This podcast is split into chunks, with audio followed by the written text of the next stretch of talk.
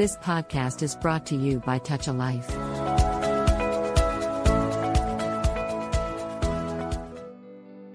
Hello, everyone. Welcome to TAL Radio. This is RJ Saankhya hosting through the interview today. For centuries, women have been marginalized, oppressed, denied equal access to education, employment, and opportunities for advancement.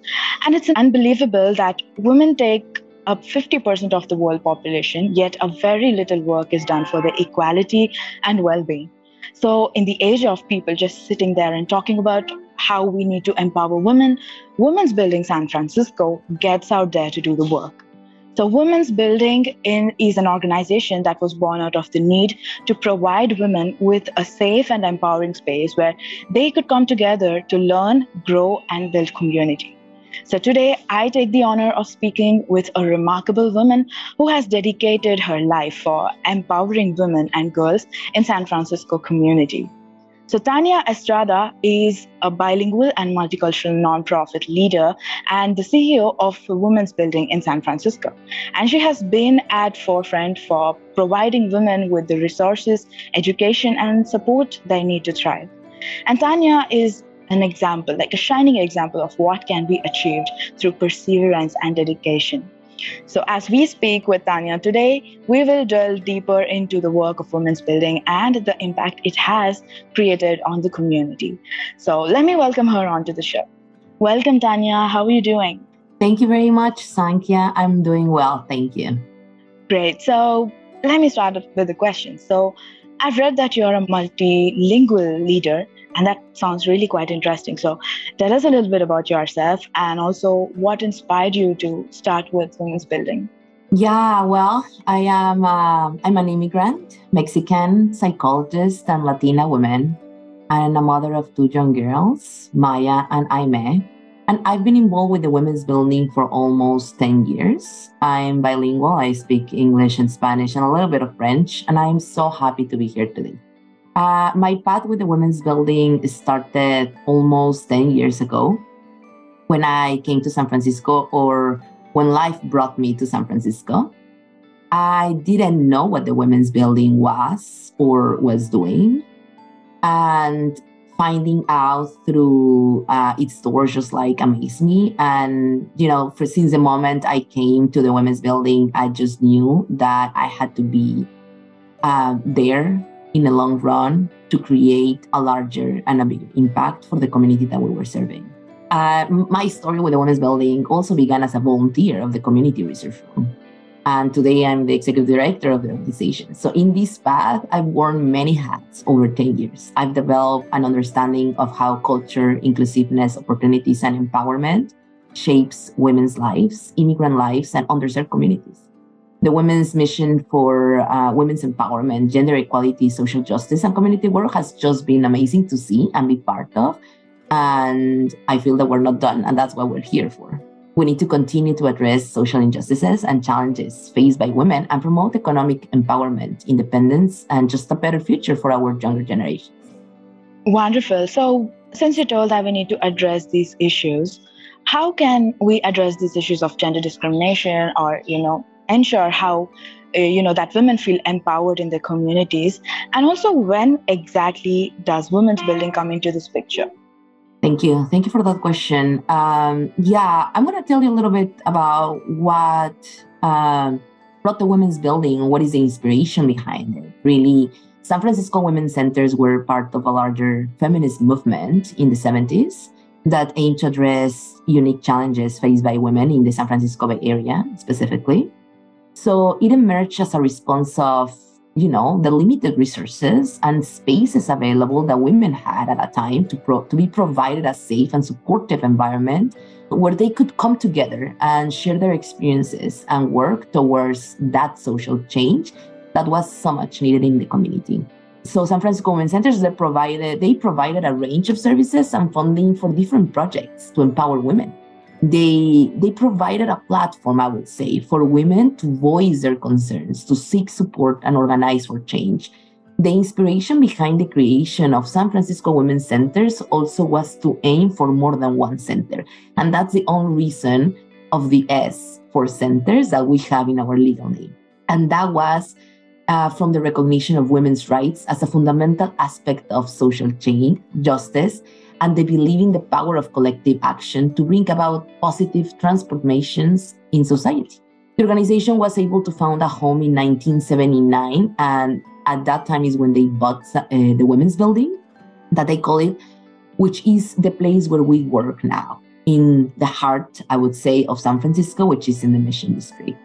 And, you know, this was also in response to a lack of a safe place where women that wanted to host a domestic violence conference.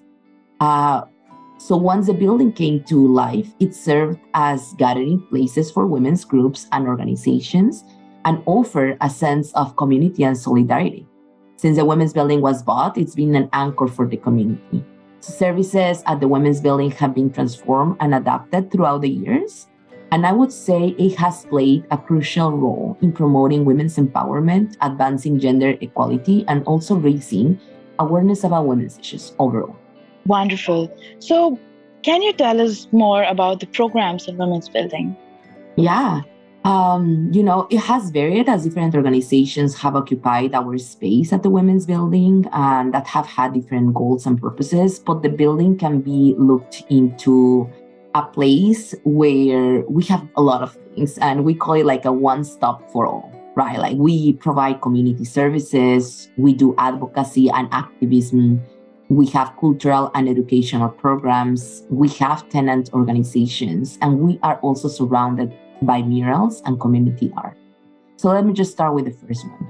The Women's Building offers a variety of community services, right? Such as resources and information referrals, legal assistance, economic empowerment programs like financial coaching, tax returns, job search, and others. And we also have wellness programs. We currently do family reunification that includes case management, but also the taking of the fingerprints for those families that are being reunified. So these services are designed to address the needs of women from diverse backgrounds and empower them to lead fulfilling lives. On the other side, we have advocacy and activism, and this is part of the core of the organization.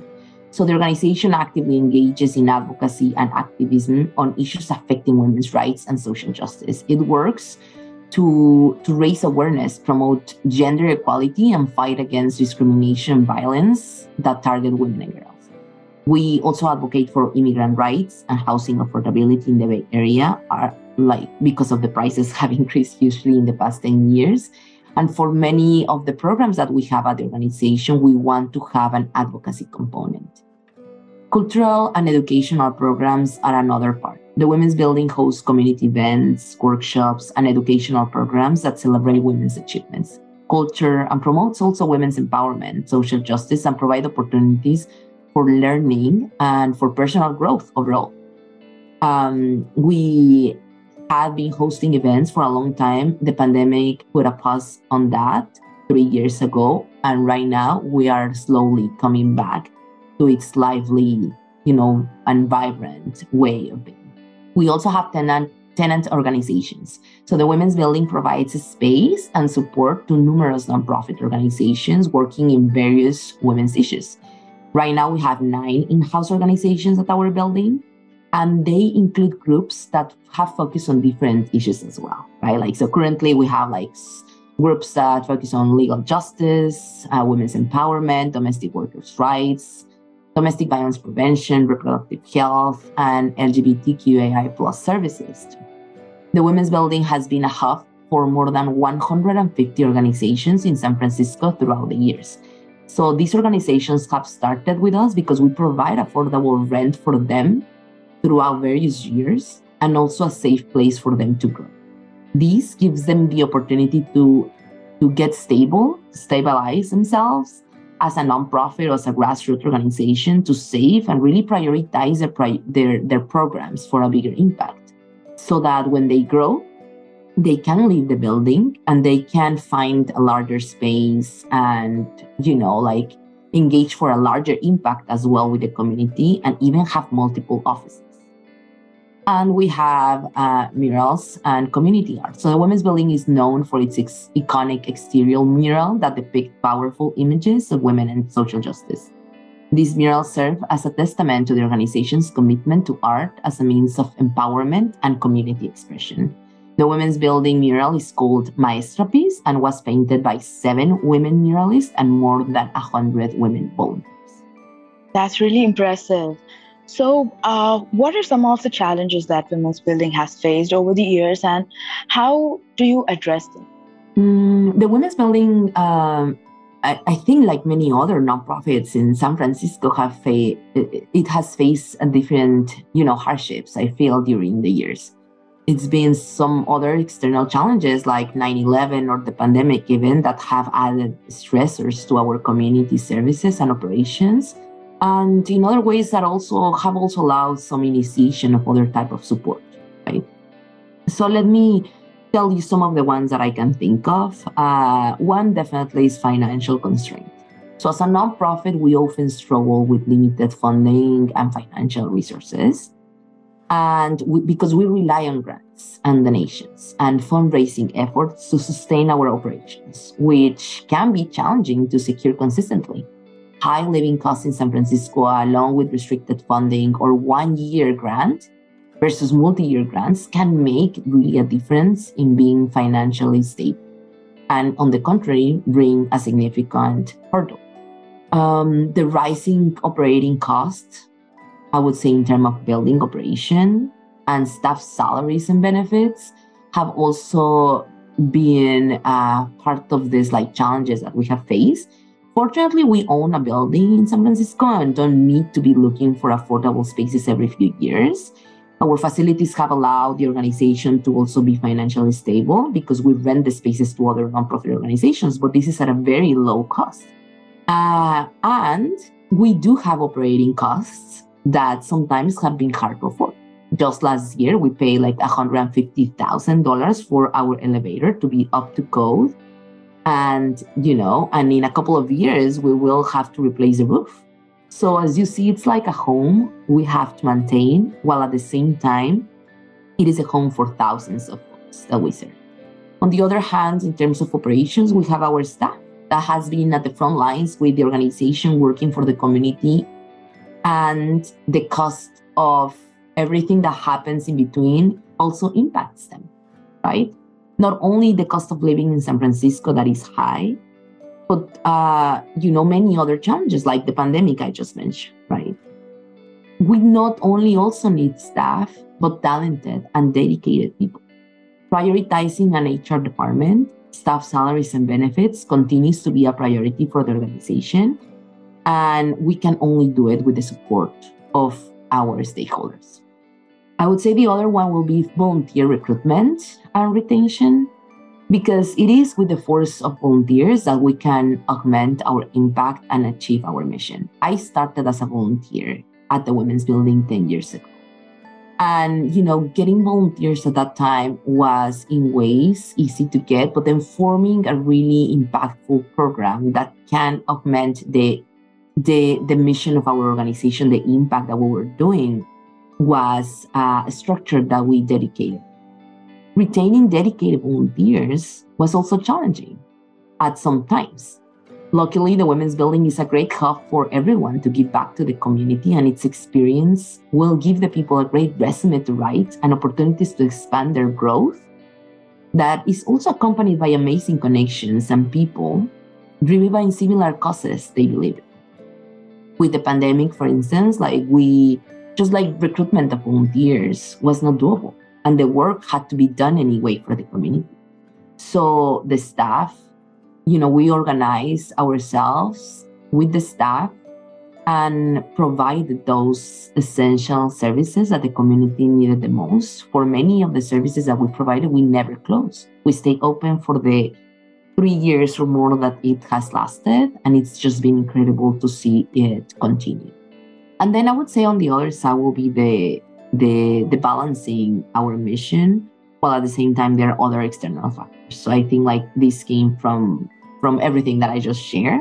So while we are focusing on our mission, we're also faced with immediate needs, right, for our communities. And one example is a housing crisis in San Francisco, which has forced folks to leave the area and lose the support they have been having with us and with other organizations in the past. The, the pandemic also was a health crisis that also impeded for folks to access, access many resources. Despite these challenges, I think and feel strongly that we play a crucial role in addressing these societal issues, promoting social justice and empowering marginalized communities. By leveraging community support and partnerships, we are and have been able to navigate these hardships and will continue to make a meaningful impact in the community. Wonderful, Tania. So, can you tell about some of your success stories or any one of those stories which is so close to your heart? Thank you. I have many. Um, you know, whenever there's a client sharing a story with me about their difficult journey and the work they have been able to achieve while being helped at the women's building, just brightens my day and gives me more fuel to continue and gives me also more hope to do so. Um, let me think. One story I can share was during the pandemic, right? Like a San Francisco native client, Susana, had been like walking by the building for as long as she can remember. And due to the COVID crisis of COVID 19, her old employer was forced to close down, leading her to depend on unemployment benefits. Her benefits were about to expire also, so she was in need of a job. And so in September, she walked by and, you know, from taking her kids to school, she got interest in what services our building offered. She stopped by the building and got a job search appointment with which we will help her prepare for success. So after a two-week process, filling an intake form, creating a plan, preparing a resume, writing a cover letter, preparing for an interview, and supporting with job applications, Susana landed a job as a food preparer and barista. And this job helped her support her family and herself during, I probably would say, the hardest time of many lives, uh, especially hers, and provided her with opportunities and a different path of success, I would say. So, like this, I've heard like many different stories from immigrant women, you know, coming with us for support and from different countries. And it's been just amazing to see like from, you know, more than 50 countries that they were born. They found San Francisco, they found the women's building in San Francisco. We could be um, the first one they are referred to go, but sometimes we're the last one for many because once they step into the women's building, they will find uh, a way of that path for success, I would say. That is wonderful. So before we leave, I, I'd like to ask you a quick personal question. So how does your everyday work look like in women's building and what is your driving force for you to wake up every day and head to work? Thank you. I think that my driving force is my family my family that lives with me and the family that, that I left in Mexico. I'm, a, as I mentioned, I'm a, you know, Mexican woman, a mother of two young girls, and I'm also a wife. And I couldn't do the work that I do right now without the support of the family that, as I mentioned, I have in both countries. Um, I feel that that is the the power that I have every day to go to the organization and support the communities with the programs that we have and with the advocacy that we have in the various different issues. I've been, uh, you know, since the moment I started at the organization, I knew I wanted to make a difference in the life of women, especially uh, Spanish speakers, because I wanted to use that cultural sensitiveness and language to break a barrier and to support women and families to achieve more and more with time. And for the work every day, I would say just like every day is, it could feel like is very similar, but it is really different. So, you know, right now wearing like an executive director hat, it's um, been driven by how the structure and operations and the fundraising works in an everyday. Uh, being more, you know, to the public eye than what I did before, which was more like serving the community on a one-on-one basis, right? Every day is different at the organization. I still like to, you know, be up the front with the community and then just to have those conversations with them to address and to just like find out more on the needs. I love to work with my team. We have like a wonderful 24 staff members in our organization, along with many other volunteers and interns that um, we rely on. Without them, we wouldn't be able to have the support that we um, we wouldn't be able to to do the programs that we do every day and also uh, conversations and then just like continue conversations with the board of directors that help us in our mission for that uh, financially you know sustainability i would say wonderful so that's a wrap i'm done with the questions for now so Thank you so much, Tania, for taking your precious time for Tal Radio. And the interview came out really well. So I'm glad that I learned about such a wonderful organization. And even you, you are a very inspirational person. Thank you very much. I really appreciate being here with you. And then, if you only allow me, I would just want to give a message to everyone that is listening. Yes, I, yes, please. Yes, I just want, like, you know, everyone to join a nonprofit movement to make a difference and to create positive change. At the Women's Building, we're committed to self determination, gender equality, and social justice. And I believe that together we can make a lasting impact that transcends generations. So, if anyone is interested in our organization, please, I encourage everyone to visit our website or reach out to us to find out how they can contribute to our cause. Because together we have the power to shape, shape a brighter future for women and girls. Thank you very much. Thank you. I really hope that happens and that comes true because TAL Radio has vast listeners. So I'm pretty sure our listeners are interested in, you know, making donations or, you know, engaging with you guys in some or the other way that can profit your organization. So yeah, please do keep up the good work. It's been really great interview and talking with you. Thank you very much, Saankhya. Thank you. Thanks again. So that was Tania Estrada, CEO of Women's Building San Francisco. So I hope you find this interview insightful. For more such interviews, stay tuned to Tal Radio, powered by Touch a Life Foundation. And this is me, Saankhya, signing off for today. Take care, you all. You have just listened to Tal Radio Podcast. For more podcasts, visit www.touchalife.org.